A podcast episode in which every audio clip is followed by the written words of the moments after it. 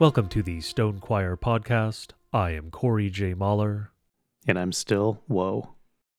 On today's Stone Choir, we're going to be discussing the subject of forgiveness. Last week, we spent a couple hours talking about the state of young men in the world today and the state of the world as it relates to their future lives. We had a ton of feedback on that episode. And I wanted to do this episode, Corey, and I wanted to specifically address forgiveness because people reached some logical conclusions, some some right conclusions from listening that weren't necessarily the ones that we had in mind. And so we wanted to talk briefly about why that happened, how that works, and more fundamentally, how forgiveness plays out in the Christian life with each other one of the things that we talked about last week was the blow up a few years ago in the Christian space around debt free virgins without tattoos. And as we discussed some of the implications of that, uh, at no point did Corey or I ever explicitly say that unless a girl is debt free without tattoos and without a body count, she is unfit. Because we don't believe that. That's as we did say, that's that's a test that's virtually impossible for anyone today, simply because so much of the world, including frankly within the church, is oriented around papering over or actually condoning things that can be harmful. And so, as we were specifically addressing young men, we wanted to make the point that given you know, a set of 10 girls, if you have a choice of one who potentially has made fewer mistakes, she all other things being equal, is probably a better choice. On the other hand, things are never always equal. You know, there are a lot of different reasons why someone might go into debt, how much debt they go into, what kind of tattoos they get, where they get them. I have an ex who had a tattoo on the side of one of her feet that said walk by faith because it was a tribute to her father who had died. And at one point, she was working in a company where there was a Japanese visitor who noticed the tattoo. She was wearing sandals that day, and he commented on it. And it wasn't really a very favorable comment. He was a little offended by the fact that she would have a visible tattoo in the workplace. Um, one of the lovely things about the Japanese is that they're for, very forthright about things. You know, if, if you have a, an East Asian coworker and you gain five pounds and you're showing in the face, they'll come to you and say, you know, you're looking a little fat. And I think that's great it's not there's absolutely no malice to it there's no nothing except for a, a, brotherly fraternal concern that you know some, something might be wrong i just want to let you know that i i want to see you be the best you can be and so it wasn't a mean thing for a japanese person to say something it was you know kind of what most americans would take as offensive about you know, your own body and she very adroitly responded and said well this is a, a tribute to my ancestors this is a tribute to my my deceased father. And he was impressed by that and it shut him out. He's like, okay. So even when we say that things like tattoos are not necessarily a great idea, there are also different types of tattoos. There are different reasons for people to get them. It's not about, okay, you did a sin at some point in the past or something you like, if you're $10,000 in debt, is that a sin? I don't think so. Is it stupid? Yeah. You know, did you make a mistake and do something stupid and now you have to dig out of it? Yes. So today we're talking about forgiveness because there's the aspect of how much of that is for us to forgive in another person, and then just how do we treat each other in general. Uh, as we said, I said there were a number of people who felt you know their consciences were burdened by some of the things that we said, which was not our intent. And so we wanted to begin by talking briefly about uh, what's commonly called the three uses of the law.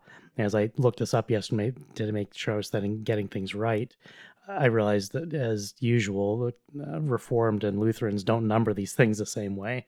So we're going to be using the Lutheran numbering, which is curb, mirror, and rule for the three uses of the law. The curb is the civic law, the you know the law that you have on the books that says if you do this, you go to prison. If you do this, you owe a fine. The curb is there to prevent evil.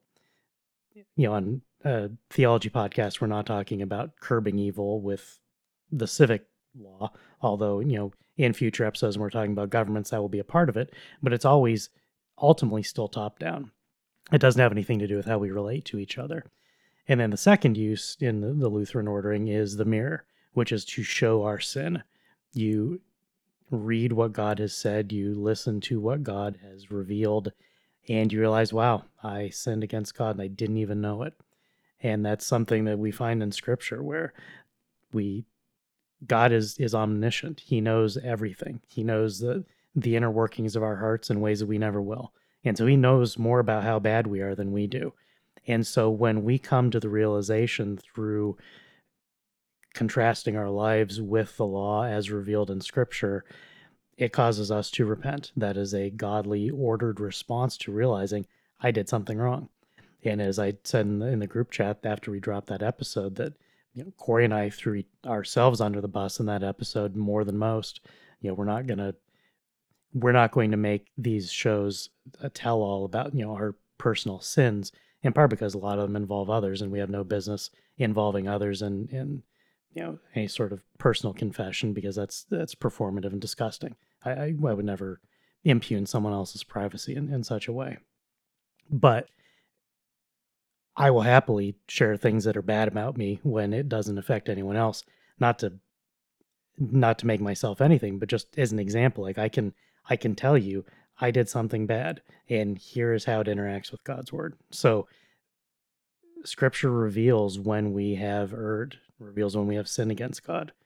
And part of the reason for the fear of the Lord episode was to talk about a rightly ordered response to that. You know, if I have sinned against God, you know, as David said in Psalm 51, against you, you only have I sinned and done what is evil in your sight, so that you may be justified in your words and blameless in your judgment the way that we see ourselves in contrast to God's perfect will is brutal. It's it's standing in front of a near mirror naked and you realize you're worse than you thought.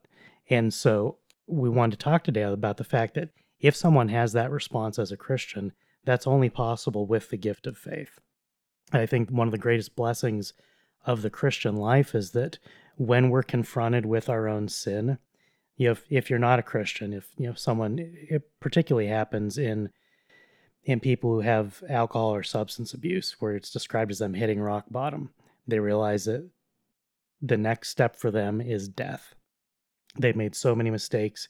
They've hurt so many people. They've hurt themselves so much. They realize that they're at the bottom of a well. And the blessing of the Christian understanding of life is that we understand that we're not down there alone, that God is down there with us and that He can lift us out of that because He forgives us for everything that we've done to take us to that point. And it's a blessing in the Christian life because if you don't know Christ and you realize how terrible you are, for some people the next step is self-murder, is suicide. If if someone despairs of their sin and they don't see any way out, that's just utter hopelessness. And so when a Christian realizes the same thing, I'm absolutely terrible, as as Paul wrote when he described his inability to strive successfully in all cases against his own flesh. Christians know better than most that we're awful. And the difference is that we know that the solution is Christ's forgiveness, first to us from him, and then the forgiveness of God that we extend to others. And so the third use of the law is the rule, the rule and norm of the Christian life, where we focus most of our time on stone choir. You know, Corey referenced it last week, and it's something we f- say frequently. We're talking about the and then of Christian life. You're a Christian, and then what? You know what God wants, and then what do you do with that? And so when we describe what Scripture says about what God wants all of us to be doing in our lives, some people in their own personal circumstances will look at their current circumstances or distant past or recent past and realize I did something that I shouldn't have done. And so we want to talk today about forgiveness precisely because if that was you when you heard something last week, you're like, man, I I feel crushed by this. I, I should not have done those things and I just I feel terrible.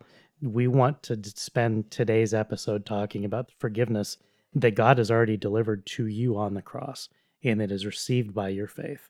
And that repentance that you have when you realize your sin is a demonstration of the indwelling of the Holy Spirit because you repent without despair. Repenting with despair isn't really repentance because you can't, you know that you can't turn away from your wickedness because you know it's inherent.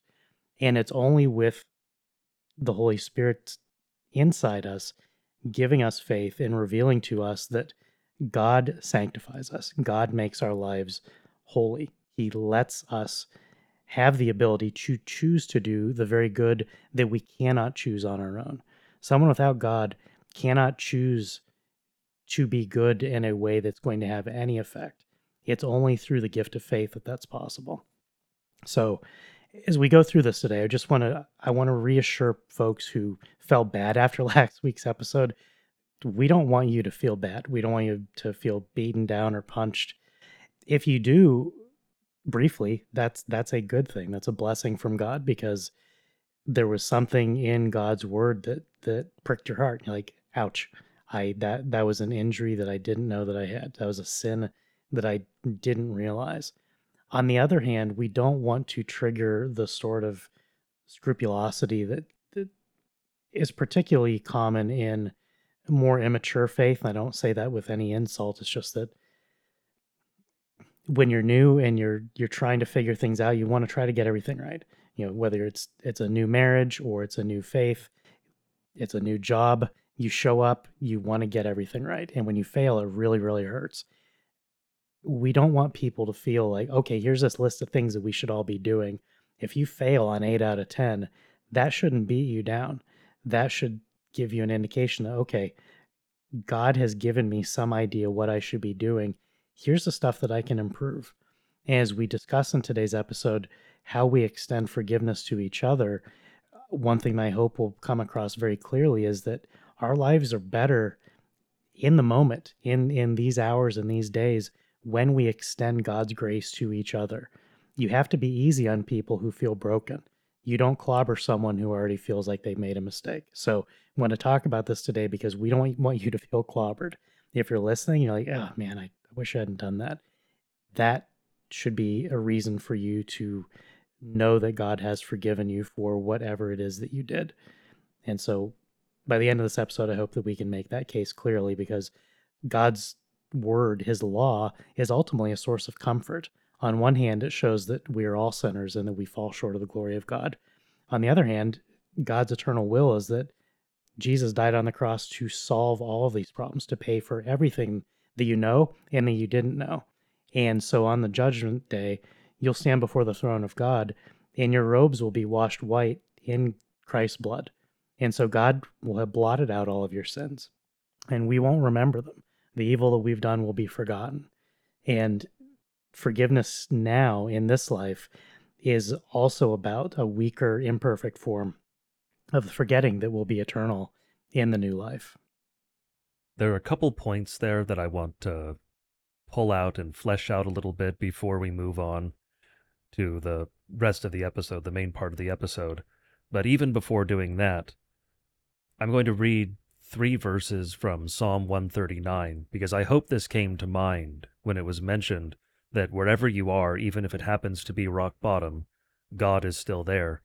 I won't read the whole thing. I am actually going to recommend that you pause the episode, go read Psalm 139, and then come back and listen to the rest. And this is not just a trick to get some of you who have not done so yet to check the show notes, but it will be there. But I'll read three verses starting with verse 8. If I ascend to heaven, you are there. If I make my bed in Sheol, you are there. If I take the wings of the morning, and dwell in the uttermost parts of the sea, even there your hand shall lead me, and your right hand shall hold me. But the two points that I want to draw out are antinomianism as a, a general sort of umbrella issue, and then the difference in terms of repentance between despairing and not despairing. I'll start with the second and then go back to antinomianism. But when it comes to repentance, the difference between Judas and Peter is despair. Judas regretted deeply what he had done and despaired, and so Judas was damned. Peter regretted deeply what he had done because he had also denied Christ he had betrayed Christ in denying him, but he did that without despair. And so we will one day get to meet Peter in paradise because he did not despair. He repented without that despair. And that, of course, is a gift of God. But on the note of antinomianism, some Christians and Lutherans in particular, historically, by certain groups, have been accused of being antinomian because we preach the gospel in its fullness, in its absolute, fullest, truest sense. We don't mix works with the gospel, for instance. And as should be evident, as should be very clear from the listing of the three uses of the law, we are very clearly not antinomians. Because the third use is directly against antinomianism. The third use is a very clear statement that the law still applies to Christians. The law applied to Adam and Eve. The law applies forever because the law is God's will. It flows from God's nature. It is eternal. And it's not an oppressive thing. Yes, because of our fallen nature and our fallen flesh, we cannot fully comply with the law. We attempt to do so, and part of sanctification is that we get better at it as we are a Christian for longer and as we exercise ourselves in God's word, in God's law. But we won't be perfect in this life because we are fallen in this life. We are partly regenerated in this life. We are fully regenerated in the next. And that is when the law, of course, will then not be a burden. The law remains, because the law is God's eternal will.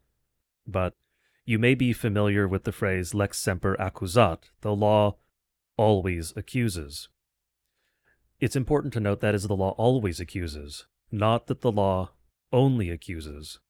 Because the law does not only accuse, yes, it always accuses because of our fallen flesh, but it also guides us in our life. That is another way you can Another term you can use for the third use is guide. And the law guides regenerate Christians. And so it accuses because of the fallen flesh, because we fall short of God's standard. But it is not only accusation, it is also a guide. It is wholly good. The law is not an evil that was done away with on the cross. Christ did not come to abolish the law, as Scripture makes abundantly clear. He came to fulfill the law, he came to make it possible for us to please God with our, even if incredibly imperfect, attempts to obey His law, to comply with what He tells us to do. Our good works, our, which that's all good works are, good works are acting in accord with God's law.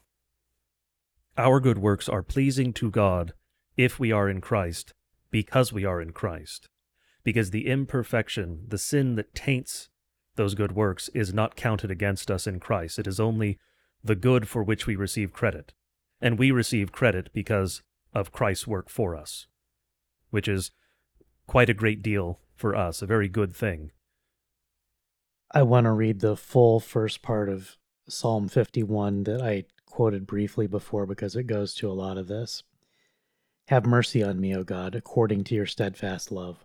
According to your abundant mercy, blot out my transgressions. Wash me thoroughly from my iniquity, and cleanse me from my sin. For I know my transgressions, and my sin is ever before me. Against you, you only have I sinned, and done what is evil in your sight. So that you may be justified in your words and blameless in your judgment. Behold, I was brought forth in iniquity and in sin did my mother conceive me. Behold, you delight in truth in the inward being, and you teach me wisdom in the secret heart. So when David speaks God's word, saying, Blot out my transgressions, wash me thoroughly from my iniquity, and cleanse me from my sin, he's describing what Christ's propitiating sacrifice on the cross accomplished. When Jesus proclaimed, It is finished, as he died, before he died, in the moment of his death. That is what he was announcing, that we were cleansed from all of our sin in that moment. And one of the tremendous blessings that we have as Christians after the cross is that we no longer have to live as the Jews did for 2,000 years leading up to it, and as all believers did from Adam through Mary, looking forward to the promise of the Messiah we have the benefit of hindsight. We have the benefit of hundreds of witnesses of these things who attest from firsthand knowledge and experience the miracles that they saw, what they witnessed with their own eyes. And so our faith, in a way, today is even easier than it was for Noah or for Jacob or for Abraham. You know, you could down, go down the list of all the patriarchs. Their faith was in a promise not yet fulfilled. And it's God we're talking about, so we can absolutely trust in his promises.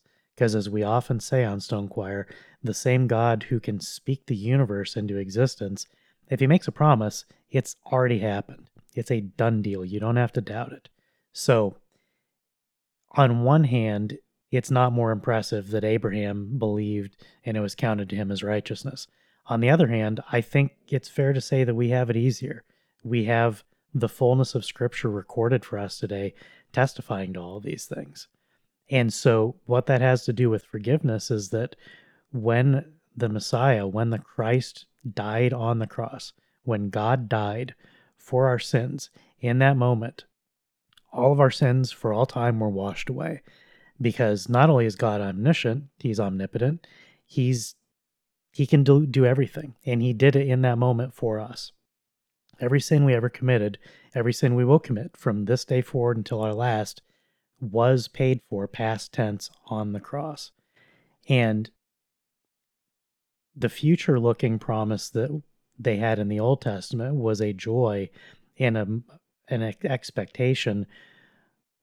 What we have today is the fulfillment of that promise in the rearview mirror. And that's a tremendous blessing that I I think that those in the past would envy us because they had to promise something that was not yet fulfilled and they didn't know exactly what, you know, there are hundreds of prophecies in the Old Testament. They didn't know exactly what it's going to look like. You know, they, they knew bits and pieces and they believed it, but prophecies are only fully understood in the rearview mirror. When God fulfills them, you look and say, yep, lines up perfectly. I wouldn't have imagined it like that, but here it is. And that is the life and death and resurrection of Jesus Christ. And so the forgiveness that we share with each other today and the forgiveness that we take comfort in today is in view of the shedding of Christ's blood on the cross. And the fact that all transgressions, all sins, all trespasses are wiped away in that moment by his perfect blood is, is the root of the Christian faith. In a future episode, we're going to be doing something specifically on on the sacraments as a means of grace. That's an important part of Lutheran theology. So we're going to spend an episode describing how Lutherans view the sacraments relative to some of the other denominations to demonstrate here's why we believe that our approach to scripture is consistent with the Lutheran view of the sacraments. The sacraments are absolutely a, means of grace, and it's how God delivers his promises and his forgiveness in time. The word is too. When the word is spoken, it delivers on those promises. As we've said before, the superabundance of God's grace is such that there's more forgiveness than we have sin. He, he's forgiven everything and he's given us all these different means. He knows that we're going to doubt. Doubt is sin, and it's going to happen anyway because we will never be perfect until we die. And so the superabundance of God's grace is saying, I have the word for you. I have the sacraments for you. I have pointing back to the cross for you. I've surrounded you as a Christian in your life in this wicked world with a hedge of promises and signs of the things that I have done for you. And so those are given as a comfort that the forgiveness that was earned on the cross is real. It's actually accomplished in time. It's not a forward looking promise as it was for Mary. It's a revealed and realized promise that we look back and say, yep, God promised and God delivered. And the joy of the Christian life, vertically as it relates to God, is the knowledge that God delivered on his promises, and therefore Christian freedom now means living free from the terror of our sin. And that's something that it's part of the reason we did this episode. Is there are some people who felt kind of beaten down by what they heard. Now they were beaten down by the fact that when we talked about the third use, when we talked about the rule or the you know the guide of God's perfect will in our lives today and going forward, when you look back over your life, you're like, "Ooh, I I failed. I sinned. I did things I shouldn't have done." As I said at the beginning, if that repentance is in your heart, you should know that you have received forgiveness for that. You don't need to wallow in it. It's it's important to realize it. It's it's a fruit of the Holy Spirit that we look that we look at our own lives and we realize, yeah, that was sinful. That was bad. I shouldn't have done that. And then immediately turn to God and say, Thank you for the sacrifice of your son on the cross, that my wickedness that I didn't even know about was already forgiven. And then we go on with a joyous Christian life, knowing that that's the kind of God we have. We don't have a God who's sitting around hiding in the bushes taking notes and being angry with us. You know, that's what Twitter censors do. That's not what God does. God, with his perfect knowledge of the innermost recesses of our hearts, knows those things, and yet he still loved us so much that he sent his only begotten son to die for us. We always quote John 3:16, but the next verse or two is equally important in that sentiment. For God so loved the world that he gave his only Son, that whosoever believes in him should not perish but have eternal life. For God did not send his Son into the world to condemn the world, but in order that the world might be saved through him. Whoever believes in him is not condemned, but whoever does not believe is condemned already, because he has not believed in the name of the only Son of God. That's a perfect lead in because I was actually just going to read those verses. I actually have them up on my screen right now because it is so vitally important to include 17 and 18 when we read those verses, when we read that section, because we take the wrong lesson if we don't read scripture in context.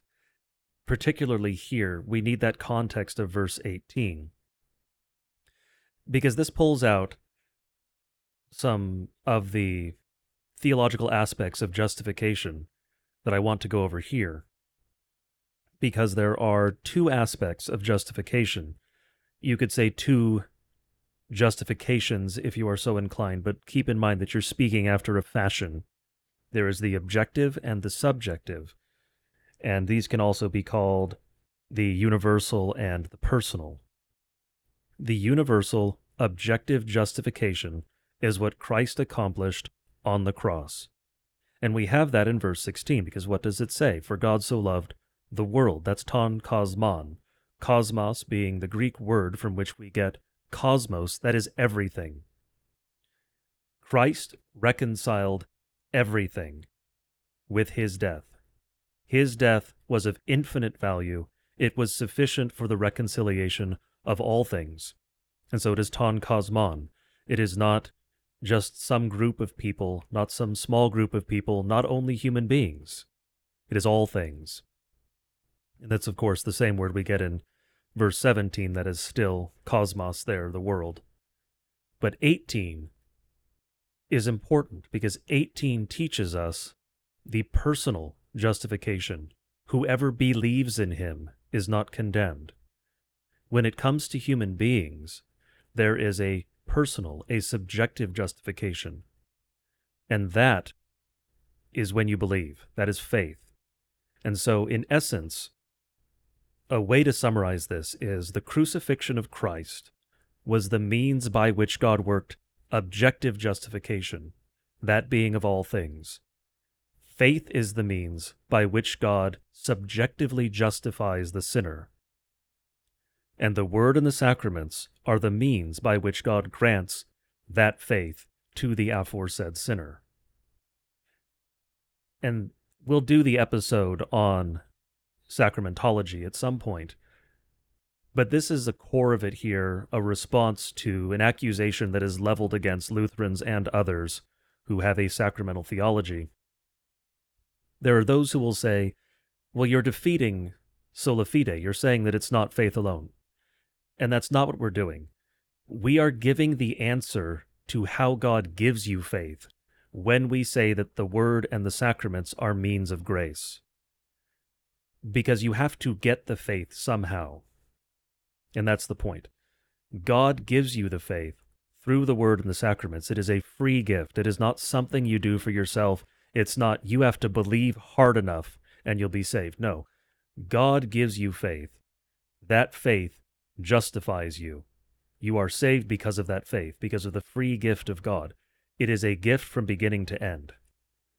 That is vitally important to understand because that is the gospel. The gospel is free justification for the sake of Christ. not because you work hard at it and believe hard enough, not because you work hard at it and collect enough good works. This is not a competition where you collect little merit badges. And if you get to the pearly gates and you have enough of them, then you get to be admitted to paradise. That's not how it works. God gives you faith. That justifies you because of Christ's sacrifice, because vicariously he paid the price for you. And so it is all free, beginning to end. Now we do not deny that Christians will have good works. This goes back to that third use of the law. You will have good works as a Christian because you are in Christ, because you have faith, and those works are good only because you are a Christian. If you are not a Christian, you do not have good works. This is an important theological point that is often glossed over or completely ignored. No matter how good before the eyes of the world some particular act, some particular work happens to be, if it is done by someone who is not in Christ, the work is not meritorious and it is not good. It is not credited to that person before God in God's court. Because the person has to be justified to have good works. And that's good news for the Christian, for those who believe. That is excellent news. Because if you are in Christ, again, as I stated before, the fact that your works are imperfect, the fact that you are still a fallen sinner, is not counted against you. Your works are considered meritorious, and there are rewards in heaven for good works. Scripture is very clear about that. But they are counted only as good because of Christ, and they are counted as only good because of Christ. And I want to focus for just a minute here on the way that Scripture speaks about your sins when they're forgiven. God doesn't just say, These are not counted against you. He does say that, but that's not the only thing he says. God says that he forgets your sins. I think that we really, this is another thing, we gloss over it. We don't realize the fullness of what it means for God to forget. God is omniscient. God knows all things. If God says that he forgets something, it's gone. It's gone in a way that is total, in a way that is absolute. It never existed. So your sins in paradise, when you are fully renewed, are gone in the absolute fullest sense of that term. There is no way to overstate it. That is the good news for Christians. So once you are fully renewed in paradise, all of those things that happened in this life, all of the imperfections, all of the times that you sinned, all of the times that you could have done better, that your good works were imperfect because of your fallen nature, that's all gone. It is only the good that remains. Of course, the inverse of that is that it is not good news for those who are not in Christ, because none of the good for them counts. It is only the evil they did that remains, because they chose to keep it. And that is a vitally important point. Your sins will be counted against you only if you decide to keep them. If you are unwilling to simply lay all of that at the foot of the cross and accept the free gift of salvation from God on behalf of Christ, then you have declared to God, No, I'm going to keep my sins and they're mine. And God says, Fine. You get to pay the price for them for eternity, because the debt owed for sin, any sin, no matter how small, no matter how great, the debt owed for any sin is infinite. That is why it is the sacrifice of Christ on the cross that was necessary to atone for those sins because his sacrifice was of infinite value. So if you want to keep those sins, you get to keep them for eternity, because you will never be able to pay an infinite price because you are finite. It took the Son of God, who is infinite God, to pay that infinite price. And that is why it is good news for Christians. The debt is paid, and the sins will be totally forgotten, completely erased to the point where they never existed. It is only the good that will remain. And this is why forgiveness of each other is such a vital part of the Christian life. It is a crucial part in the etymological sense of the word. Crucial, crucifix, same thing.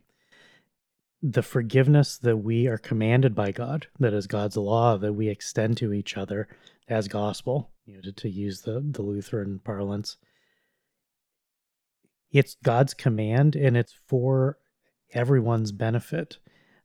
You know, we I talked at the beginning about how some folks were burdened with either their own sins or feeling that they had sinned against someone else. And so we want to talk for I think most of this episode about the interpersonal part of this because the I the theological discussion of us approaching God and us receiving God's gifts is vital. It, it's absolutely fundamental to this. It's also in some ways easier intellectually or at least spiritually than the interpersonal stuff. I want to begin, as we often do on, in this show, with Job. Uh, at the end of Job in, in chapter 42, when God is speaking to all the men who are involved in that story, he has something to say about forgiveness and about us forgiving each other. After the Lord had spoken these words to Job, the Lord said to Eliphaz the Temanite, My anger burns against you and against your two friends, for you have not spoken of me what is right, as my servant Job has. Now therefore take seven bulls and seven rams, and go to my servant Job, and offer up a burnt offering for yourselves. And my servant Job shall pray for you, for I will accept his prayer not to deal with you according to your folly, for you have not spoken of me what is right, as my servant Job has. So Eliphaz the Temanite and Bildad the Shuhite and Zophar the Naamathite went and did what the Lord had told them, and the Lord accepted Job's prayer. So this is an example of intercessory prayer. You know, it's something that the Roman Catholics often use in the, describing the saints interceding for us in heaven. I think that a much more vital read on intercessory prayer is what we do for each other. If someone sins against you, you are to intercede on their behalf to God to say, God, forgive them for this, for their sin against me. I don't want it to be held against them. Because the bad advice that Job received from his friends was basically telling him to sin against God. They were saying things that weren't correct. And if Job had listened to them, he would have fallen into sin. And so God was angry with that because they were effectively being the devil's tempters in that situation. And what was God's solution? You guys, you need to go sacrifice. I will hear Job's intercessory prayer on your behalf. When Job says, Forgive these men, I will forgive them for his sake, which of course is also for Christ's sake, because all forgiveness, is, as we've just laid out, is at the cross. That finished work, that perfect work on the cross of the sacrifice of Jesus Christ paid for all these sins, past, present, future. The intercessory prayer of Job for his friends is forgiveness. God forgave, and Job forgave. The thing that we have to deal with in this life, the very practical matter, is one of the hardest parts of being a Christian. When you are commanded to forgive those who are trying to kill you, that's tough. That's ego is involved. The notion that I have been slighted, that someone wants to hurt me, and I want to defend myself, and I, you know, I want to protect my family, and I want to protect my property, and I want to obey God. And the joy of the Christian life is realizing that those things are not at odds. So when we're discussing forgiveness, we're not talking about pacifism. We're not talking about there being no temporal consequences for the evil actions of other men. We're talking about what God is saying here. These men sinned against me and they sinned against you, Job. You intercede on their behalf. Ask me to forgive them, and I will. That's a promise that he makes to all of us. That's in the Lord's Prayer. Forgive us our trespasses, forgive us our debts, as we forgive those who owe us debts or who trespass against us. That is that's a tough part of that prayer because if you actually think about it and pay attention to it, it's it's not calling down a curse obviously because it's a it's a good thing, but it is the godly test for the kind of repentance that we're to have. If we say, Lord, Lord, forgive me, and God looks at our lives and say, Well, you're not forgiving anyone around you, the answer will be, You're not forgiven. You don't actually seek my repentance because you don't forgive anyone.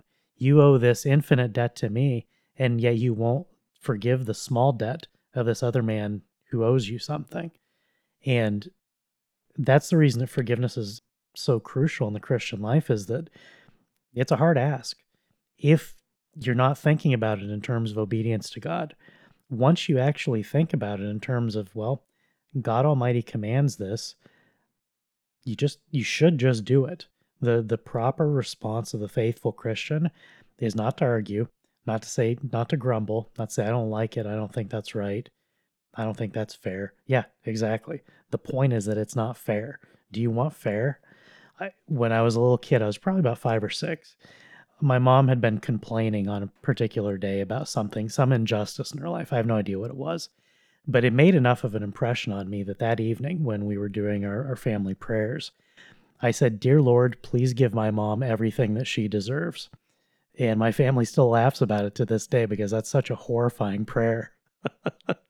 of of all the nightmarish things to pray for your mother, please give her everything she deserves is the most horrific curse imaginable. I was a little kid. I was I I knew that she was crying out for justice and I wanted my mom to have justice. I didn't realize what I was actually calling down. But as as mature Christians, we do understand that. If you say give that person everything they deserve, that's an infinite hellish death sentence. And God's command to us is that you're not to do that because that measure by which you measure others, I will measure you. That is God's promise. He promises to forgive our sins. But if we want to weigh out and mete out God's justice against other men for their slights to us, God holds that against us. He says, You're not actually, you're not forgiven because you are not forgiving. And that's that's law. That's that's the rule that God lays out for us in Mark 11, Jesus taught, whenever you stand praying, forgive if you have anything against anyone, so that your Father also who is in heaven may forgive you your trespasses. And the Greek word that's used for trespasses means the same thing in English. It means if if you're walking down the sidewalk and you step into someone's yard, you're trespassing. It's not necessarily a big deal, but it's a trespass. And so when the word trespasses is used correctly as a translation, in scripture, that's what it means. It doesn't mean big stuff. It doesn't mean, oh, this man tried to kill me. This man tried to burn down my house. It means he, you know, he said something mean about me, or you know, he looked at my dog the wrong way, or he stepped on my my yard. Whatever it is, we have to forgive the small stuff too.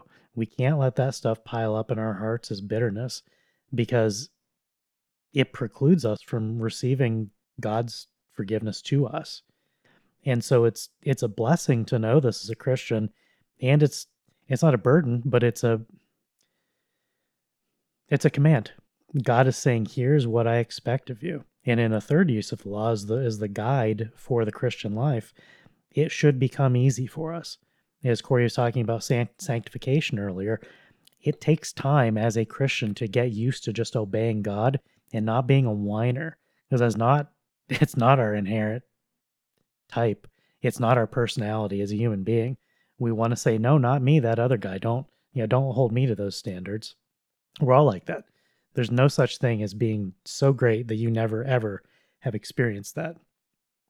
As you develop in the Christian life, as you focus more on God's things, it does get easier. Not because you necessarily become this super person, but because you come become completely subsumed to the will of God. Like God commands it, okay, that's it.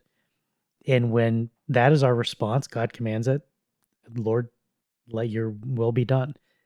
When that is the the autonomic response of the Christian, suddenly everything gets a whole lot easier, which is part of God's blessing. Uh, Corey and I were we faced some very serious threats against ourselves a few weeks ago, and it kind of ruined my day when it happened. You know, I was thinking about how to handle something that was a very credible potentially completely destructive threat to my life. And it wasn't until I got in bed and was was praying that I realized this you know, this stuff that we're saying to you now, I had to say to myself, like, what does God to say about this? Very simple forgive them. Somebody does evil against you, you forgive them. And forgiveness means exactly what it meant in Job's case and in all the other cases in scripture. When someone sins against you, as happened to Jesus when he was on the cross and they were dividing his clothes, he said, Father, forgive them, for they know not what they do. Stephen said the same thing when he was being stoned. That was his last words before he died. That sort of intercessory prayer from us as believers to God on behalf of the people in the midst of their very most malevolent and evil acts is God's command to us to say, Lord, I don't want this person to suffer the eternal price for this evil against me. And in all those cases, in the in the case of Jesus and Stephen, in the case of the threats against us, it is precisely because these people hate Christ that they are doing these things. And so when we say, Lord, forgive them for our sake, that takes us off the board. That is saying, I don't want justice on in my name to be visited against this man in eternity because I don't want you visiting anyone else's justice against me for all the evil I've done. That's that's the equation. Please, Lord, take my name off the board on both sides of the ledger. And when we do that, insofar as they continue to hate and act as enemies of God, God will deal according to them as he sees fit. We don't need to worry about that. And I only mention that specific personal example because I had a crap day when it happened. I woke up the next morning, felt fine, and I'm worried about it since. That's a blessing from God. When some evil is befalls you and you obey God and you trust in God, and the next thing you know, everything's fine again. That that's the peace of God which surpasses all human understanding. And my comfort is not that oh i don't think anything bad is going to happen to me in the future because i prayed to god and asked for his forgiveness for this person it may happen the, the, the worst most evil things may happen i i all the evil that is wished against me by our enemies may come to fruition if god permits it so it's not a get out of jail free card for us to avoid temporal consequences for the evil of others but i don't need to worry about it because God has marked the hour of my death, and nothing will be permitted to happen to me that He doesn't permit. And so if something happens, I'm not going to do what Job's wife said and curse God and die. I'll take the good with the evil, and I will praise God for it.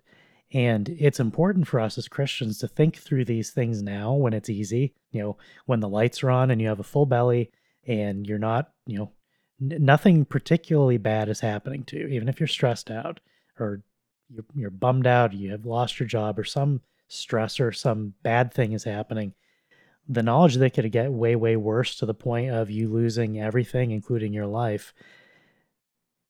The reconciliation that we have to each other now in these moments when you're like, I'm going to obey God and leave the rest to Him. That habit that we form now in those quiet moments, you know, in bed before you go to sleep, is us being served by God in the future when calamity befalls, when terrible things are happening. We can look God, we can look back and trust that when God commanded us to do those things, and we know that He keeps His promises for those things, God will keep His promises to us then in the moment of horror and in the future, even if you know if the future is that you're going to be dead in five minutes. Okay, what does God promise then? Eternal life with Him. So there's no bad thing that can happen to a Christian that we can't receive with rejoicing. And forgiving each other for the things that we do comes up front. And as Corey said, it's not we're not earning our salvation. It has nothing to do with that. It's saying, I understand the debt that I owe to God, and I understand the debt that this person owes to me, and there's no comparison. How could I possibly demand justice for this small thing when I have a lifetime of evil piled up against God. I would never ask for that man to receive what he deserves because Lord help me if I receive what I deserve. And with that knowledge, we then have peace from God. And that's the blessing of obedience, of obedience coming from faith, is that everything is suddenly fine. You can be completely peaceful in the middle of a hurricane because no matter what happens, you can trust in God's promises. And in the daily life, forgiveness is key part of that. If if you're having a great week, a great month, a great year, but there's someone who's done something evil against you, if you're harboring that against them, it's going to eat up the whole year. It's going to color a dark cloud across whatever else happens until you reconcile. And maybe reconciliation in terms of coming to you forgiving them and them being reconciled to you as brothers in Christ is impossible. That's not even what we're saying here. We're saying that you intercede to God on their behalf and say, Lord, not in my name. What they do against you is between them and you. I'm not a party to it. I forgive them. I ask you to forgive them for Christ's sake, for my sake. And that's the end of it. That's hands off. It's it's Jesus take the wheel. And we can trust that God will do that and he'll do it perfectly. And with that sort of confident faith, suddenly everything else becomes easy. On the good days, the bad days, the worst days, everything becomes easy when you have confidence that the promises that God keeps in these small things, He's also going to keep in the great things. And being reminded in our own lives by those moments when we ask someone to be forgiven for our sake, and then we wake up at peace, is God demonstrating His love for us, that you will not be burdened by the evil of other men. The only way for them to burden you is if you permit it. And that can only happen if you don't trust in God's promises. And yes, someone will hear this and, and feel condemned by it because, again, if you're sinning against God by not trusting in Him, that's a call to repentance. And so when we say these things, it's not intended to like beat up on people's consciences, but when the Word of God acts on us, is going to act according to God's will. We don't have any control over what the Holy Spirit does with God's Word in people's hearts. God, it will not return to Him void. God will accomplish the task for which he sent his word forth. Forgiveness is something that we give to others because it's been extended to us infinitely. And that's a very easy equation. And once we get used to it, you have a decent Christian, peaceful life. No matter how bad things get with your neighbors, with your enemies, you can never be so beset that you won't be at peace inwardly. That's a that's a tremendous gift from God. And so this episode is about the gifts that God gives us through us giving each other the gift of forgiveness. If we have that, we have everything that God wants for us in this life. Personally, I've made a little bit of this easier for myself by taking a page out of God's book and simply forgetting many of the slights against myself. I suspect there may be some mechanical differences there in God's case, but when we speak of fairness versus mercy, I would hope that Matthew 18 comes to mind and I'll read the the section that I have in mind that many of you undoubtedly know which one. But before I get to that, I want to draw out two terms and further define them so that we're abundantly clear about what we mean and what we're saying and what we are not saying. The first term is suffering. And when it comes to suffering, there are two kinds we should distinguish. There's suffering that is simply part of this life, whether it is caused by others, by the natural world, or any other source. And then there is suffering for Christ. When Christians speak of bearing suffering, when the scriptures speak of that, it is bearing suffering on account of Christ, on account of your faith. If someone comes up to you in the streets and punches you in the face and says, I hate your shoes, you're allowed to defend yourself. If you don't defend yourself, that's not suffering for Christ. That's being a pacifist. Christians are not called to be pacifists. Christians are prohibited from being pacifists. If, on the other hand, you are dragged before the secular authorities and you are told to renounce some part of Scripture, then you are required to affirm what Scripture teaches and bear whatever suffering may come, because that is for Christ. And the second term that I want to highlight is the term enemy. And the reason we need to further define this term is because English and really, insofar as I'm aware, all Germanic languages have the same, not problem, but distinction between them and languages like Greek or Latin. And that is that the term enemy is vague it is ambiguous in a way that it's not necessarily so in these other languages because it has a wider range, a wider scope of meaning. If I tell you that someone is my enemy, you don't know if that's a personal enemy or a public enemy. So for instance, if you are if your nation is at war with another nation, the citizens of that other nation, the soldiers of that other nation, are not your personal enemies. They are public enemies. That's not what's in view here in Scripture when we're forgiving our enemies and praying for them. Yes, you should still pray for those people to come to faith if they are pagans, if they are atheists. That's a separate matter from what we are discussing here. But the distinction in Latin would be inimicus and hostis. Inimicus is a personal enemy, which is what's in view here. Hostis is a public enemy, what's not in view here. And so you have to keep that in mind when you read these passages of Scripture that deal with enemies. You are called to forgive your personal enemies, to pray for your personal enemies, not to hold these things against them. That is not saying that a nation cannot have enemies, that a nation cannot act against those enemies, that a prince cannot wield the sword, because of course the prince does not wield the sword in vain.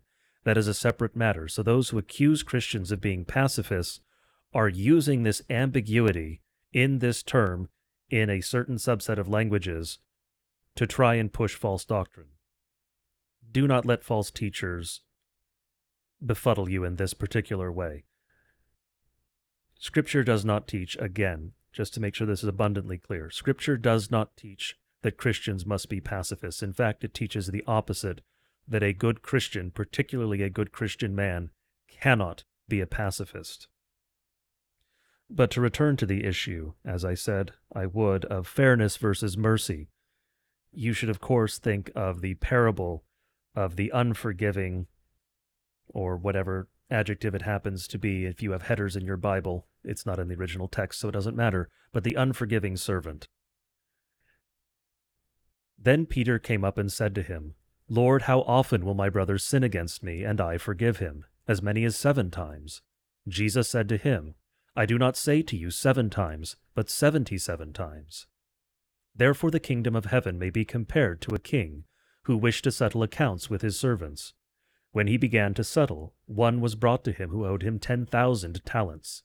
And since he could not pay, his master ordered him to be sold, with his wife and children, and all that he had, and payment to be made.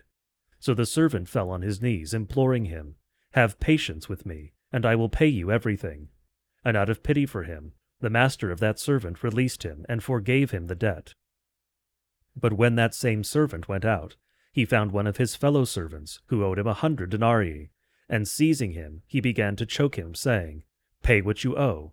So his fellow servant fell down and pleaded with him, Have patience with me, and I will pay you. He refused, and went and put him in prison until he should pay the debt. When his fellow servants saw what had taken place, they were greatly distressed and they went and reported to their master all that had taken place. Then his master summoned him and said to him, You wicked servant, I forgave you all that debt because you pleaded with me. And should not you have had mercy on your fellow servant, as I had mercy on you? And in anger his master delivered him to the jailers, until he should pay all his debt. So also my heavenly Father will do to every one of you, if you do not forgive your brother from your heart.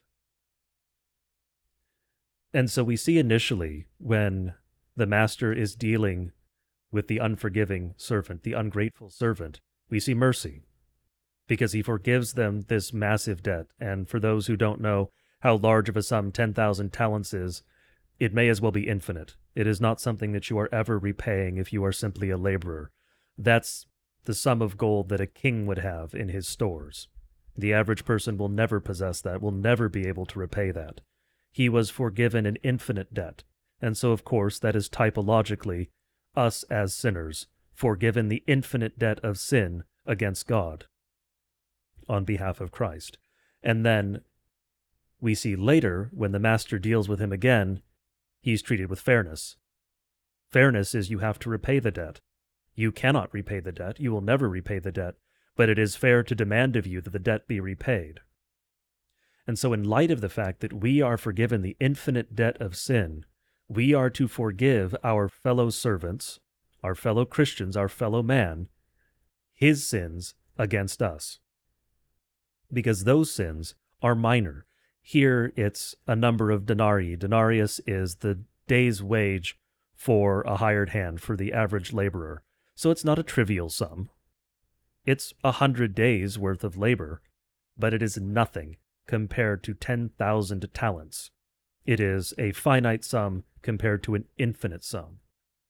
And so we are called to forgive these minor debts of our fellow servants in light of what Christ has forgiven us, what God has forgiven us on Christ's behalf.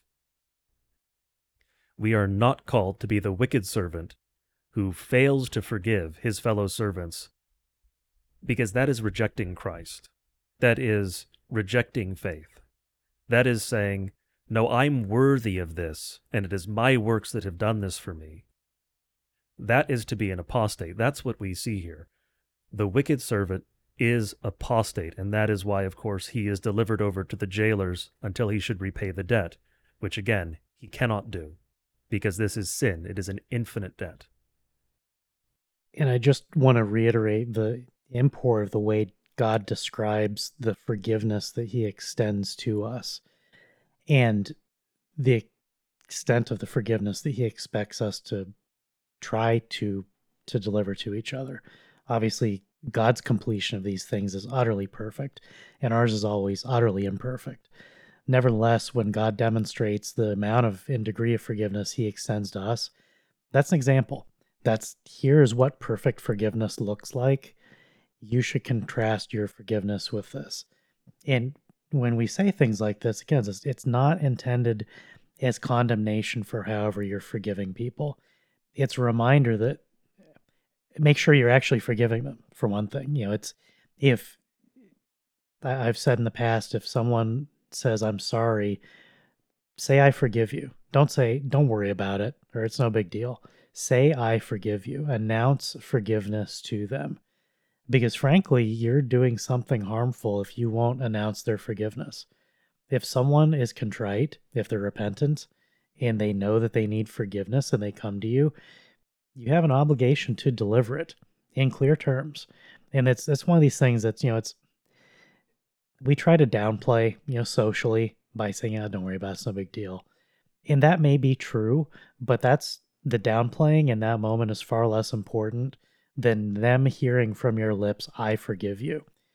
And frankly, that's equally important to you because if you say to them, "Ah, don't worry about it, it's no big deal," maybe later on you think about it, you think, well, you know, maybe it's kind of a bigger deal than I thought it was. I, you know, looking back at what they did, it, you know, I, I would forgive them, but I kind of have a problem with the way they did it. If you announce their forgiveness, that's also binding on you. And it makes it very simple. If you're thinking about it later and they said, please forgive me, and you say, I forgive you, when you look back, that's bookended. That's the beginning and end of the thing you have foreclosed on yourself dwelling on the past transgressions by announcing that forgiveness. Because instinctively we know well okay it's settled. It's over. And it's over in a way that's not over when you say ah, no big deal. Don't worry about it. In isaiah 43 god says i i am he who blots out your transgressions for my sake and i will not remember your sins. As corey said earlier this is God, who is infinite and omniscient, who knows all things, saying, I will not remember. We don't know how that works, and we don't need to worry about it. All we need to do is trust in that promise. He says something very similar in Psalm 103. The Lord works righteousness and justice for all who are oppressed. He made known his ways to Moses. He acts for the people of Israel. The Lord is merciful and gracious, slow to anger, and abounding in steadfast love. He will not always chide, nor will he keep his anger forever. He does not deal with us according to our sins, nor repay us according to our iniquities. For as high as the heavens are above the earth, so great is his steadfast love toward those who fear him. As far as the east is from the west, so far does he remove our transgressions from us. As a father shows compassion for his children, so the Lord shows compassion to those who fear him. For he knows our frame, he remembers that we are dust when God says that his steadfast love for us separates our sin as far as the east is from the west, that's him describing in, in vaguely comprehensible human terms there's an infinite distance between you and the penalty for the thing that you've done. Spiritually, that should be what we offer to each other. Now, we're talking about forgiveness in particular. We're talking about it in general, but we're doing it in view of last week's conversation also, where we were discussing interpersonal relationships. And when you're in a relationship, particularly a marriage, you're obviously going to remember the dumb crap that you did to each other in the past. And that's not sinful. Humans are not capable of completely forgetting. We are, however, completely capable of reframing past events that at the time were horrible and you know caused tears and anger and distance where there should be no distance between two people who love each other. When forgiveness is announced and received, when forgiveness exists in that relationship, the fact of the separation, the fact of the pain between you, honestly, in most cases, it usually becomes laughable. You know, it, it, that's going to depend on the personality. It's certainly going to be the case more in, for example, in American relationships than, you know, a Russian relationship where Eastern Europeans aren't as jovial as we are about things. But certainly within the West, old married couples laugh about the stupid stuff. I don't dwell on it, but if, if something comes to mind, all that all that's left in view of the forgiveness that you extend to each other for Christ's sake is how humorously stupid it was that you were ever mad in the first place, or that you ever did something so stupid that required forgiveness. And so the silliness and the evil, you know, it's we're not minimizing the evil of it, but I think the fact that in retrospect after forgiveness, we just see the absurdity of our own human folly shows the power of God's forgiveness. That something that was truly evil that would have destroyed a relationship between a man and a woman, between a man and God, with forgiveness, all of the all the bad is taken away and all that's left is the the stupidity and the absurdity that we would have done something against God or against someone we love in the first place. And it's for us in these times before the judgment throne, before we get to that point, it's okay to laugh. It's okay to forget to. Like you're blessed if you completely forget about that stuff. But if you remember, remember and laugh and say, that was just silly. I'm so sorry. I was dumb. Can you believe we did this? I will never do that thing again. That's repentance. And it's the joyful Christian life to say, yeah, I sinned. And another crucial part point that we wanted to make in today's episode is paying attention to when a sin occurs and when forgiveness is delivered as it relates to us interacting with each other. What I mean by this is if you're a young man and you're looking for a wife and you find someone and she's not completely perfect, just as you're not completely perfect. A, congratulations, you found a human being. She's going to be great. B, if she has sins in her past, and then you come to her and you say, I want you to be my wife, there's no forgiveness there for you even to extend her because she didn't do anything against you. If she sinned in her past, you should not ever make her feel like she needs to apologize to you. Now, if she's a good girl, if she's repentant, she will look back and say, Yeah, it's not me anymore. I, I wish I hadn't done that. I can't undo it. I'm a completely different person now. You take her as she is and you love her as she is. And whatever regret she has for her past sins that she's repented of and left behind, you should never, you should be like God. You should forget about those things and never think that that colors who she is. Because we're not talking about sins within a relationship. We're talking about you had no idea this other person existed, and then you met, you decide if she's for you or not. If she is, you have nothing that you can hold against her, even apart from the fact that you should forgive anything that you did. What we're saying is that there's a case to be made that you shouldn't even be thinking about, oh, I need to forgive her for what she did because she didn't do it to you. She did it to God, or he did it to God. Like I'm not just picking on girls here. We're we're all sinners. Duh when someone comes to you and you create a relationship with another human being who is a fallen, sinful creature, there's a clean slate in that relationship. And you try to make sure that you keep that slate clean every day by forgiving whatever whatever sins occur within the relationship, you're to have a lifetime to do stupid stuff to each other you have to forgive in both directions. For the young guys who are listening or the young girls who are listening, you should not be burdened by things that you've already repented for. And that the comfort of the gospel, when we commit sins against God, when we do these things that are terrible and we realize they're terrible, we need to trust in God's promises about how far He separates us from our sins. And when He talks about blotting and covering and removing and forgetting, we need to trust that God has done that for us. And so, as we talked about last week, when you're talking about someone you can create a life with, it's not about a perfect person. It's about someone who is going to be able to fulfill the duties of a good spouse, who's not going to have the kind of baggage that will become insurmountable. There are cases where that that's simply the case. But the fact that anyone has ever done something wrong in their past, you shouldn't assume that it's baggage. It's it's a case by case thing. Someone did something and they regret it and they're absolved and it's behind them. That's the end of it. And frankly, you know, it, it's going to depend on circumstances, but I would say in general, if you're already the point that you you love someone that you want to have a life with them, all other things being equal, I think the default should be to say, there's nothing here for me to, to even see. I'm not even going to say you should forgive them because that the point was just trying to make is that you shouldn't feel like you have to forgive them for anything. This is none of your business. You can decide, do I want this person to be a part of my life? When you get to that point and you say yes, that's it. Two become one flesh, and it's it's effectively a new person. The new couple is a new thing, and you're starting from scratch. Try not to pile up too many more mistakes with each other. Don't make the past mistakes and try to avoid making future mistakes. And when you do, forgive quickly and easily and get to the point that you can laugh about it.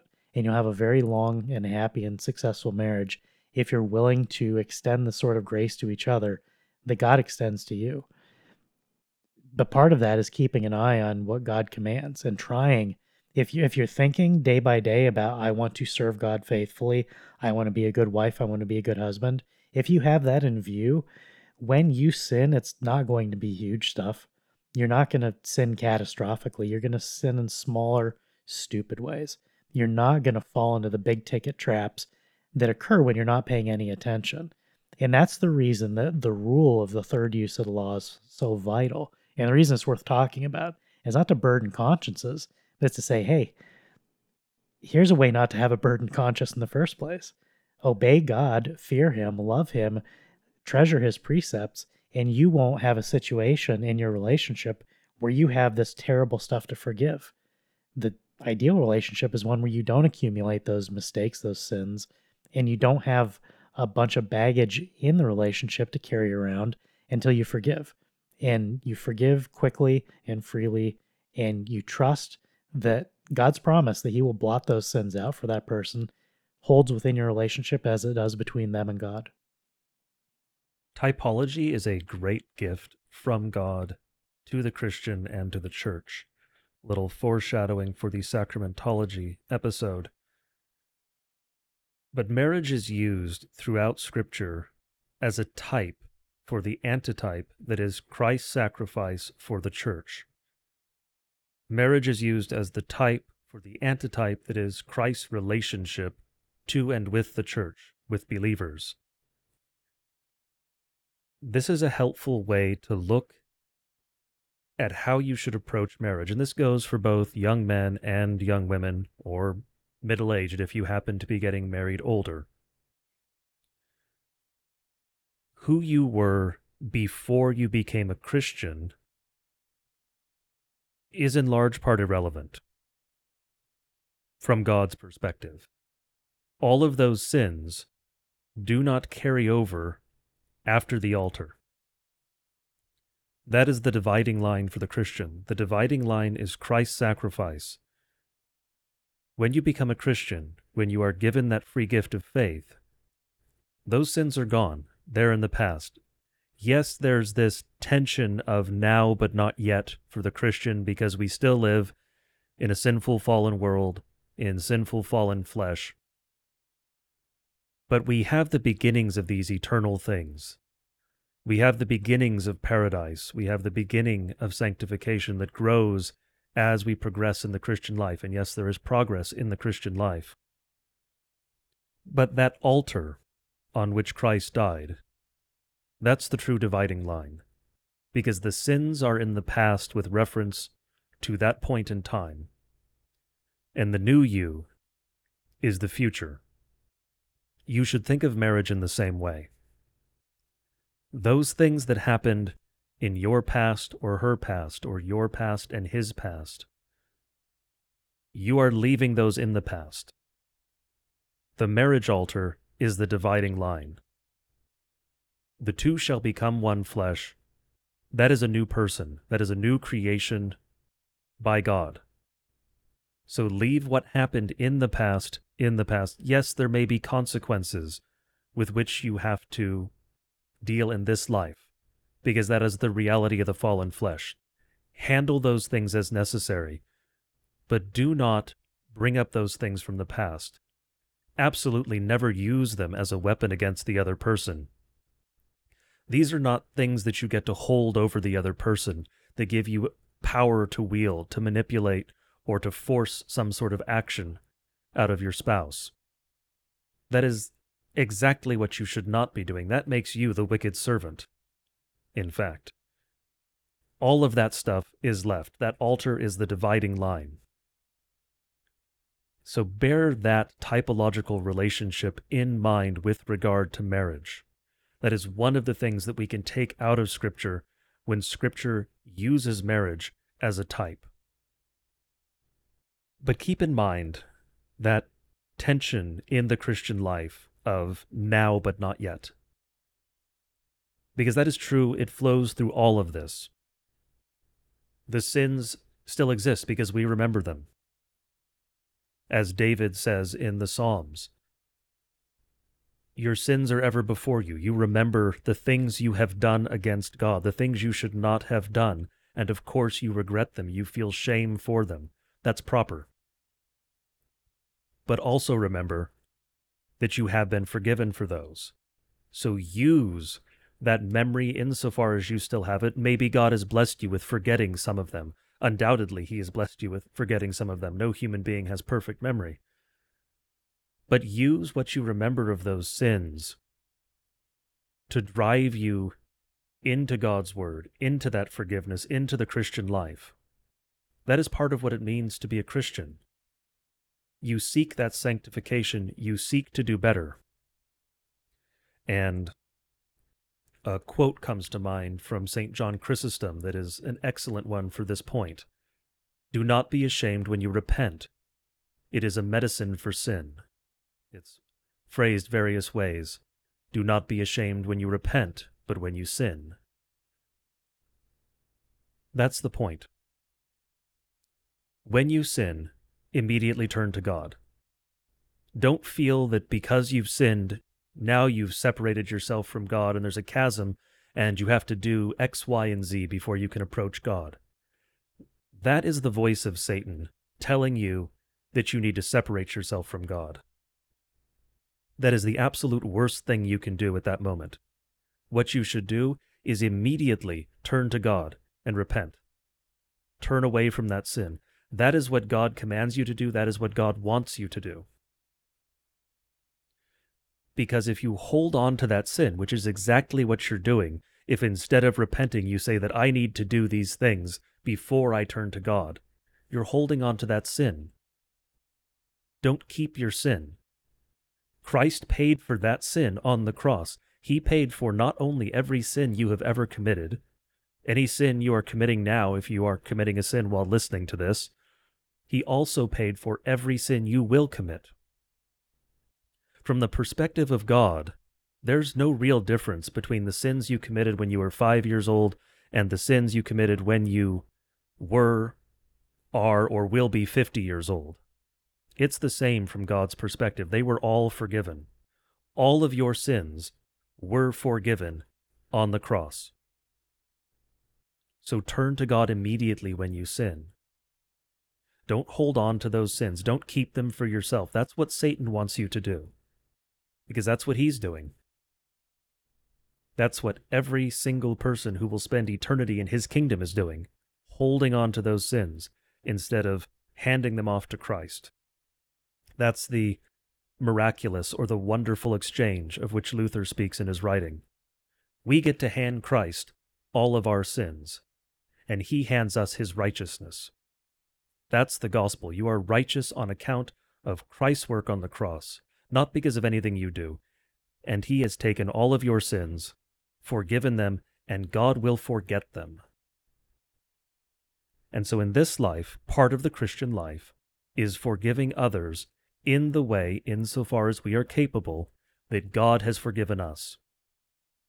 So forgive others their trespasses against you, and forget them if possible. If you don't think about them, you will eventually forget them. That's how it works. That's how human memory works. That is a blessing from God that we can forget these things. And that is particularly true in marriage. You are creating a new life with someone. You are a new creation. You are one flesh. That is what God has joined together, and so let not man separate. That includes you, incidentally. You are still man. Do not hold on to those things from the past. That will do you and your spouse no good. It can only work evil. So leave that all before you approach the altar and start your new life. Yes, what we spoke of in the previous episode is, of course, important. It matters to this life. But as Christians, as forgiven human beings, yes, still sinful, yes, still fallen, yes, still living in this world, we are called to forgive others because we have been forgiven. And that is not just because we've been forgiven, it is also because God wants to pour out his blessings on us. And as was mentioned at the beginning of the episode, when you obey God, there are blessings attendant that obedience. Some of them flow naturally from the obedience. So, for instance, if you do not practice birth control in your marriage, more likely than not, children will be a natural consequence of that. Children are a blessing from God, particularly the children of one's youth, as the Psalms very clearly say. But the inverse of that, of course, is that if you ignore the blessings of God, do not seek the blessings of God, often they will not flow. So, part of being a Christian is seeking those blessings from God, and you seek those blessings by obeying God. God is the good Father. You ask for a fish, He's going to give you a fish, not a serpent. So seek these things from God. Repent, turn to God. God will bless you. This isn't a prosperity gospel. This isn't a therapeutic gospel. This is simply the word of Scripture. God says that He will bless you. All things work together for good for those who are called according to His purposes, for Christians, for those to whom He has given the free gift of faith. Now, we don't know in our limited understanding how everything works together. Undoubtedly, God will help us to see that after the fact. In paradise, we'll see how everything worked together to bring us to where we're standing when we finally understand. But even if we don't understand in this life, we can know for certain that God is absolutely trustworthy, that everything He has ever said is absolutely true, and He has told us that all things work together for the good and that he intends to bless us. And so, what the Christian does is very simple we believe. I think the discussion of Christian forgiveness provides a very interesting contrast with the discussion of the conduct of doxing. You know, when someone's dox is published and it shows years of fat past transgressions, particularly for someone who is in the church, who is receiving confessional and absolution weekly, who's receiving communion, who has been publicly announced by the pastor in God's voice to be forgiven for those sins. When a doxer comes along with a dossier with years of past transgressions and says, Aha, look what I've found. I have I have called out this evil man, and here is all of his secret wickedness one of two things is occurring. Either the man who's being doxxed, who's being accused, is leaving leading a completely two-faced life where the whatever is in the dox is their true nature and then their public life was a lie or the doxer is doing something that is the purest essence of Satan himself. When Satan was before the council of God accusing Job as he accuses all men, when when the doxer, when the, the satanic accuser lays out, here's all this stuff. The other possibility is that those things that the dox victim has done in the past are sins for which he's been forgiven, things that he's repented of, that he is sorry for, that he's turned away from, and been forgiven publicly by God for those things. And when it, someone comes along and says, But here's all these accusations, it is the purest form of what Satan seeks to do to all of us. It's how he tries to burden our consciences with past sins. When we're Christians, when we're living sanctified lives, where we're receiving confession and absolution, where forgiveness is being announced, where we know it when we read the Word of God that announces our forgiveness through the very pages of Scripture in God's own voice.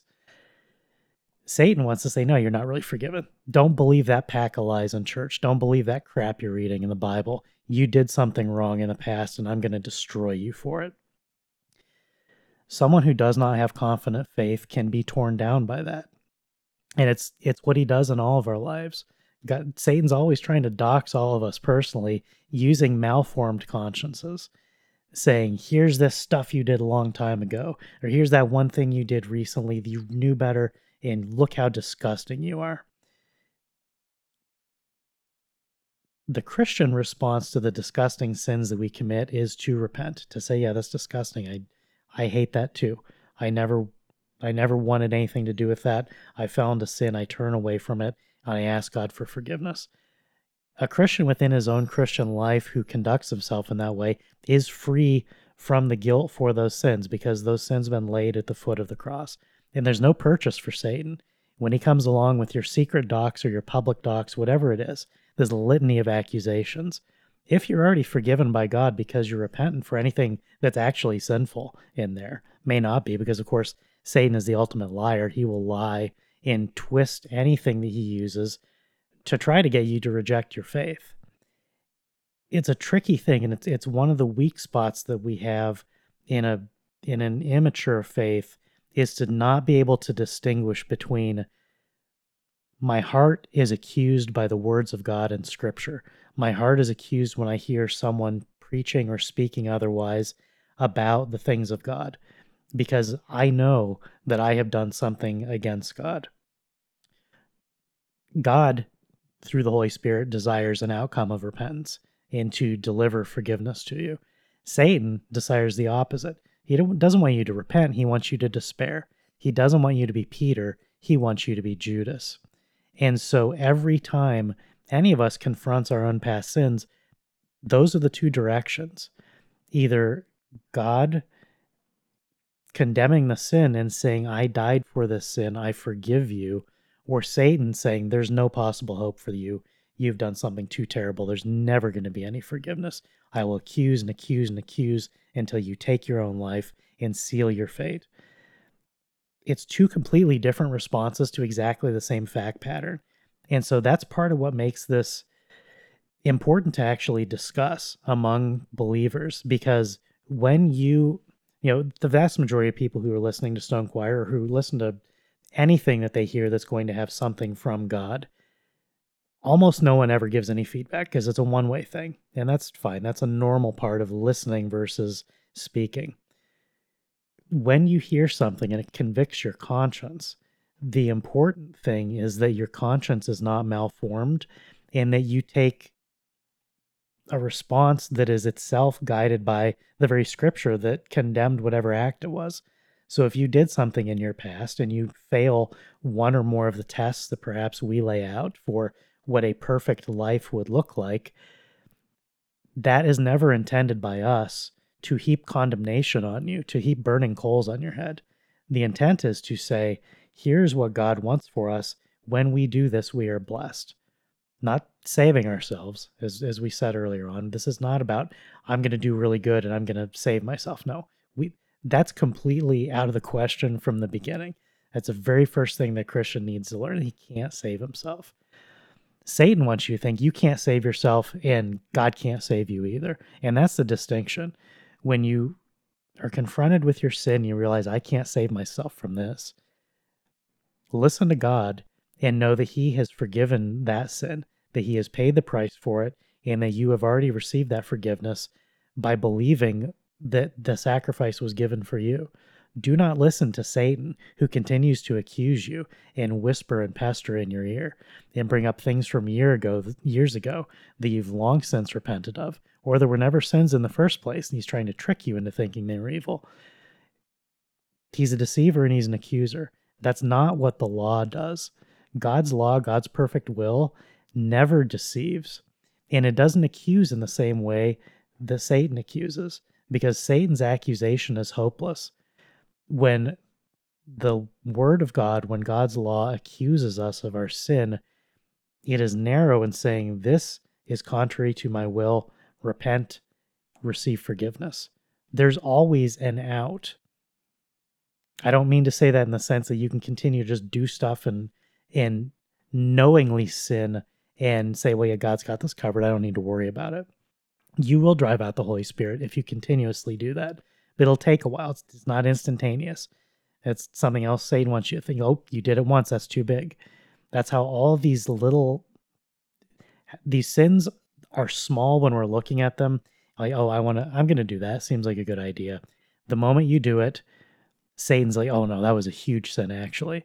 And you will never, ever be able to reconcile to God for that. Scripture says the opposite. Scripture says that all sin has been paid for on the cross it's done. It is finished.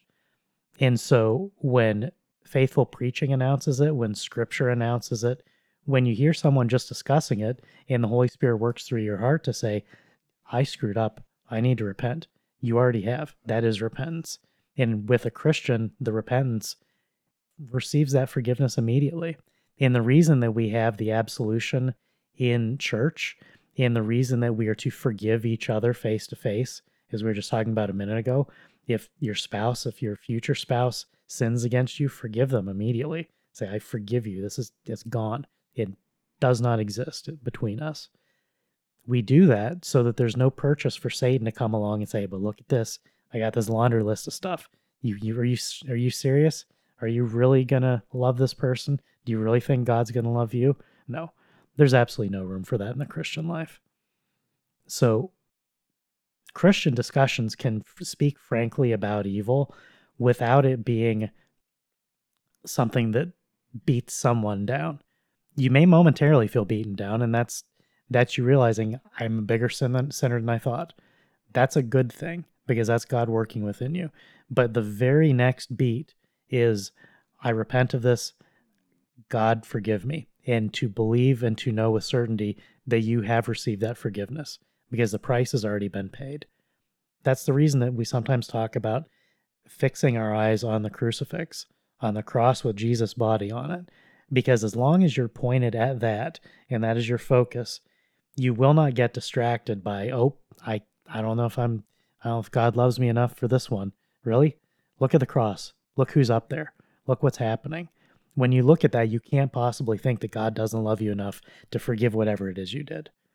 And that's why we're to forgive each other for the same reason, because whatever someone else did to you isn't nearly as bad as the things that we have done to God. And this isn't relativism. And we've we've talked in the past about saying, well, you know, you know, we particularly called out the thing saying pedophilia is a speck in your neighbor's eye. I'm not saying anything like that. I'm saying that the accumulation of a lifetime of sin is itself incalculable by human standards. God can calculate it, he knows but the individual thing that someone does to harm you doesn't stack up. And so when we forgive each other, it's because we don't want to receive what we know we deserve. And that's a cause for joy and not despair. Ultimately, all these things, even when it's a momentary pause and you're like, man, I that's unbelievable. As Corey was saying, we most of the time we can't forget most things. And we look back at them, we should be like, it's astonishing how stupid and evil and it's unbelievable. And part of that just astonishment at our own past evil is a way of reinforcing that's not me anymore. That's that's not who I am in Christ. Even if you're a Christian at the time, you're like, what was I thinking? It was evil, it was wrong. I shouldn't have done it. And so your future life is guided by saying that's there's no room in my life for perhaps my past life. That is true repentance. And that is a life that is filled with God's forgiveness because you will sin in the future, but you won't commit the same types and degrees of sin, at least with the same volume and frequency, simply because you will spend more time being, being hemmed in by all the good things that God provides, where there's just less and less room for stepping too far out of line and getting further away to the point that Satan can start whispering and saying, "Yeah, there's there's no hope for you. You're you're way too far gone." That's the rock bottom that someone you know, who's a substance abuser or something else hits, and without God, they're just stuck in that pit until they die. Christianity is saying that the forgiveness will lift you out of that pit. God will lift you out of that pit. You can't do it yourself, but the work has been done. And when you believe it, you receive it. And that comfort that we receive as Christians in the perfect forgiveness from God, when we extend it to others, we are blessed with a peaceful life as much as we can and have in, have in this life. A key part of the Christian life is sanctification. And part of sanctification is that the Holy Spirit will lead you to recognize sins in your life. And as you deal with those sins in your life, because that is part of sanctification, there'll be a sin, you'll focus on that sin, you'll get over that sin, or you'll at least mitigate that sin. You'll be less prone to it as part of this process of sanctification. But as soon as you've done that, the Holy Spirit will identify another area in your life where you're sinning. This will continue for the entirety of your Christian life on this earth. Now, for the immature Christian, that at first seems terrible. You mean there will always be more problems? Yes, there will always be more problems. That is part of life, part of this life. But that's not bad news, and I notably don't mean immature as a pejorative simply an objective assessment. It is great news for the Christian that the Spirit will lead you to recognize these things, because that is preparing you for and leading you into a better life, ultimately preparing you for the next life. That is the process of sanctification. That is the Christian life. That is great news for the Christian. You are turning to God, walking toward God, getting rid of these things that are dragging you down, these things that are making your life objectively worse. And so it is great whenever you can get rid of any of them. So sanctification is an ongoing process for the Christian. That is why we have the Holy Spirit. That is why we have God's Word. We have, of course, the Holy Spirit to help us understand God's Word. Without the Spirit, we could not understand the Word. But this is part of the Christian life. It is a progressive sanctifying of the Christian. Because as we have mentioned in previous episodes, you are either heading toward God or away from God. There is no such thing as standing still when it comes to the Christian life, when it comes to being a human being. Because if you're not a Christian, you're walking away from God. You are walking toward God or you are walking away from God. Sanctification is walking toward God. That is the Christian life. That is the purpose of the law. That's the third use of the law. It aids you in knowing what God wants you to do, because that is, again, God's will. And so you are walking Godward. That is what it means to be leading a Christian life. You know you're forgiven for your sins already, but you're being sanctified. You're becoming the person God always wanted you to be, the person God will make you in the next life, because that is when the fullness of your sanctification will occur. This is something that Jesus describes in the parable in Luke 18. He also told this parable to some whom who trusted in themselves that they were righteous and treated others with contempt. Quote, Two men went up into the temple to pray, one a Pharisee and the other a tax collector. The Pharisee, standing by himself, prayed thus God, I thank you that I am not like other men, extortioners, unjust, adulterers, or even like this tax collector. I fast twice a week, I give tithes of all that I get. But the tax collector, standing far off, would not even lift up his eyes to heaven, but beat his breast, saying, God be merciful to me, a sinner. I tell you, this man went down to his house justified rather than the other. For everyone who exalts himself will be humbled, but the one who humbles himself will be exalted. So if you hear something in scripture that you feel condemns you, you are the tax collector in this parable. You are the man who has sin, who has done something, and you know it. And God says that you are justified for his sake by receiving the forgiveness through faith that was delivered at the cross. The man who is haughty, who sits around keeping track of other people's sins and announcing them and saying, Look at the contrast between me and these other people. I'm so much better. That man is the man who's in spiritual trouble. The man who is momentarily troubled by his current sins or his past sins is in better shape than the man who's like, No, I got this figured out. So if you feel like, man, I I I'm not as good as I thought I was. Yeah, that's that's A, it's true. And B, that's good news. It means that the Holy Spirit is working within you and you are frankly you're more Christian than you were yesterday. You're more Christian than when you didn't realize the depths of your sin. Because once we realize that we can't fix it, that only God can fix it, it becomes very simple. And so I just, again, I want to reiterate Satan wants to dox you every moment of every day of your life, to broadcast whatever evil you've done to the whole world, to expose you and to make you feel like you have no hope in Christ. God wants the opposite.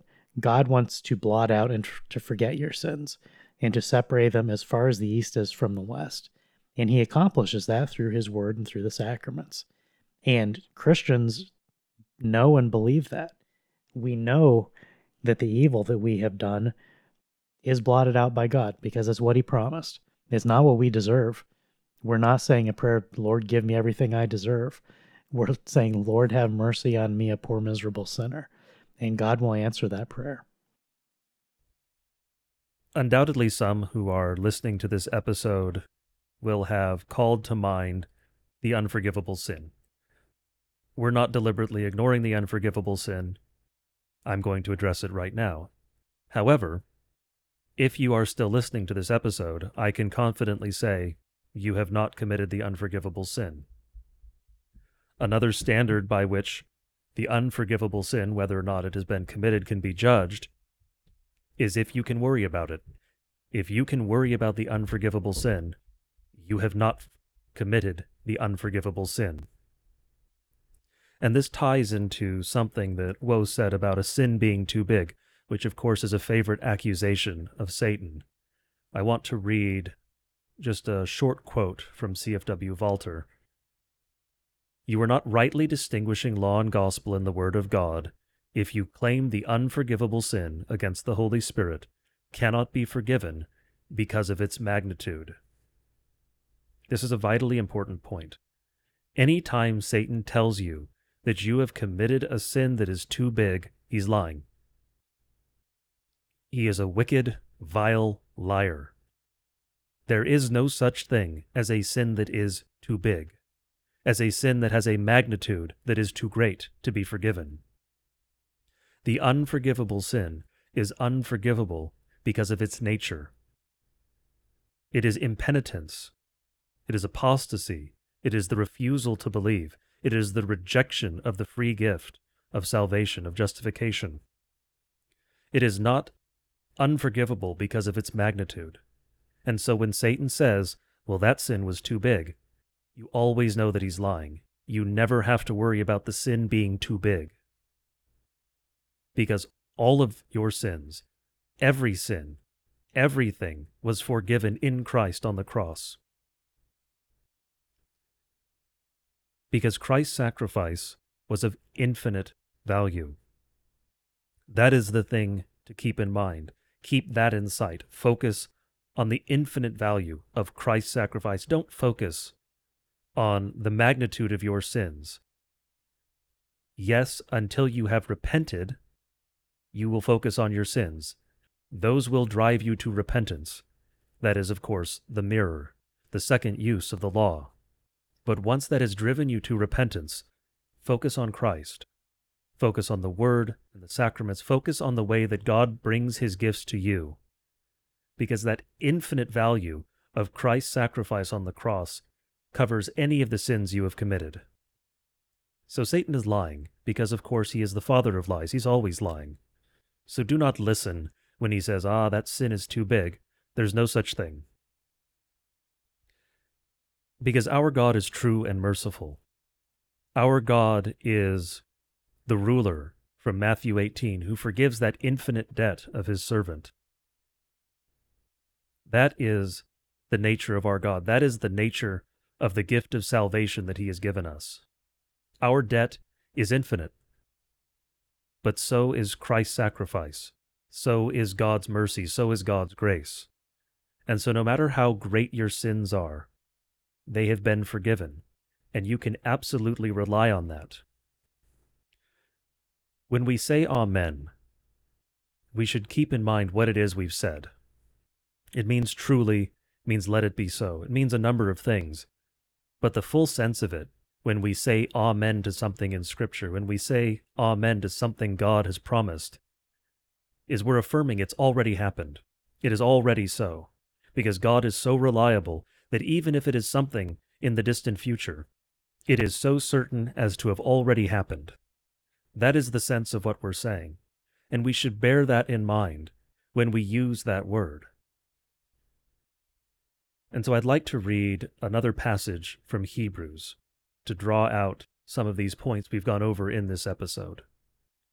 From Hebrews 10 For by a single offering he has perfected for all time those who are being sanctified. And the Holy Spirit also bears witness to us, for after saying, This is the covenant that I will make with them, after those days declares the Lord. I will put my laws on their hearts, and write them on their minds. Then he adds, I will remember their sins and their lawless deeds no more. Where there is forgiveness of sins, there is no longer any offering for sin. And this passage really contains the summary of everything we have gone over in this episode, all of the points we were making, that we hope to make. The single offering is Christ.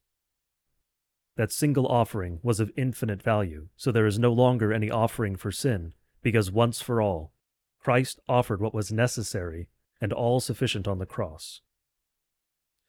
God promises he will remember our sins no more. That is the greatest promise we can possibly hear. Because what God forgets no longer exists, never existed. Our sins will be absolutely gone to the point where they cannot even be recalled by God, because he promises to forget them, and his promises are always true. And that writing of the law on your heart, that's the third use. That's the Spirit guiding you into a sanctified life. That is the process of sanctification that makes you a better Christian, makes you a better person. Because, yes, being a Christian will make you a better person. That is part of the Christian life. That is the third use of the law. That is God's eternal will. Yes, the law accuses your fallen flesh, but the law is also turning your fallen flesh into something greater, preparing you for the glory of the next life. And that is good news for the Christian. And that is God's covenant with those who believe. And so all that remains now is to end with one more reading from Scripture to close out this episode, where we hope that we have pointed out to you, highlighted for you, the fullness of what it means that God has forgiven your sins. Because that is the gospel. That is the good news. That is the greatest news in the history of the world. because of course that's what gospel means. It's good news. The Lord bless you and keep you.